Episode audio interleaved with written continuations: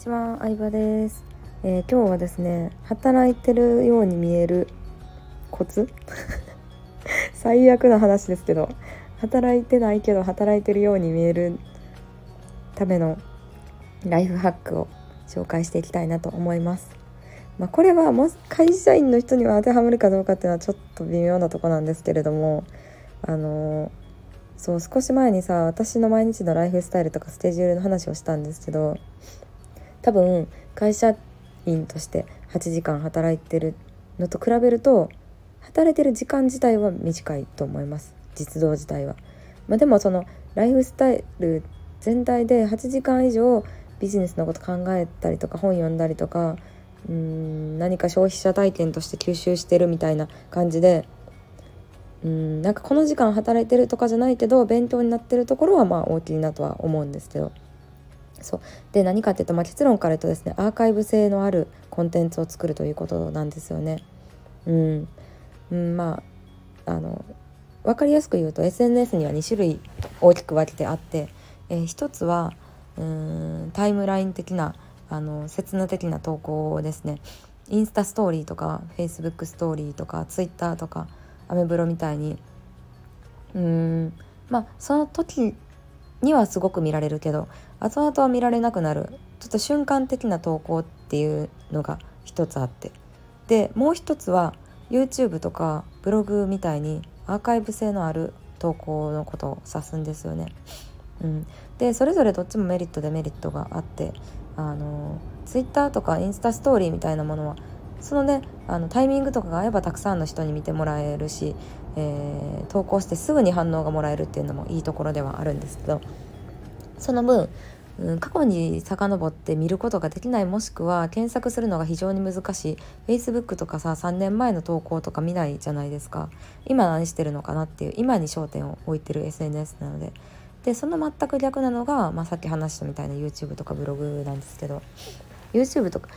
とかっていうのはうん例えばこれについて調べたいなとかうんなんだろう楽器やってる人だったら、まあ、このピアノうまくいく方弾く方法何かなって調べて出てくるのって昨日投稿された動画じゃないことがほとんどだと思うんですよ1年前とか3年前とか再生回数の多い順だったら5年前とかに投稿されたのとかに出会うことがあると思うんですけど昔のまで見てもらえるっていうのがアーカイブ性のある、えー、SNS の強いところなんですよね。でそのアーカイブ性のあるものに力を注いでいくっていうのは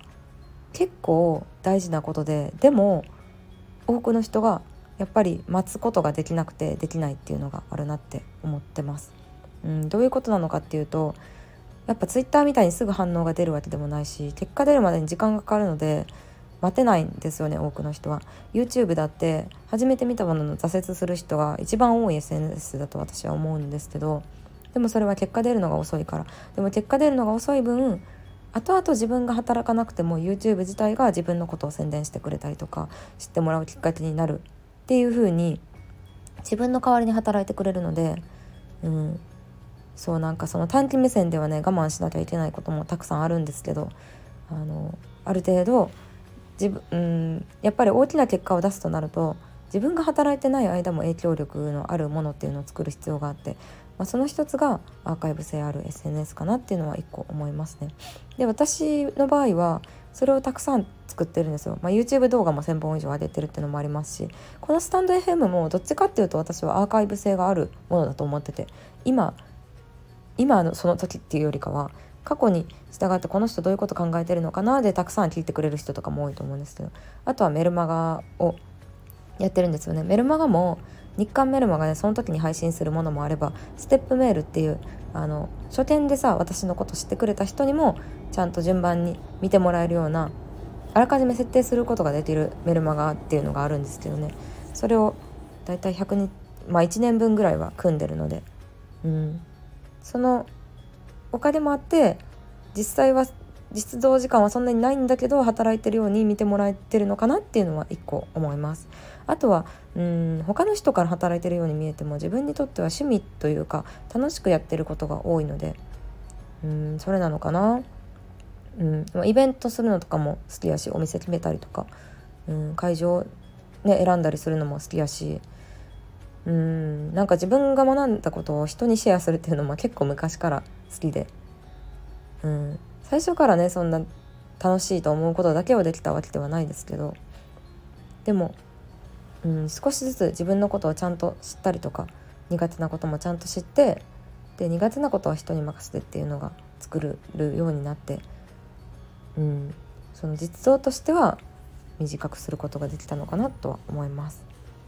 はい、そんな感じで今日は2つのことを話してみたんですけど参考になったら嬉しいなと思います。ありがとうございました。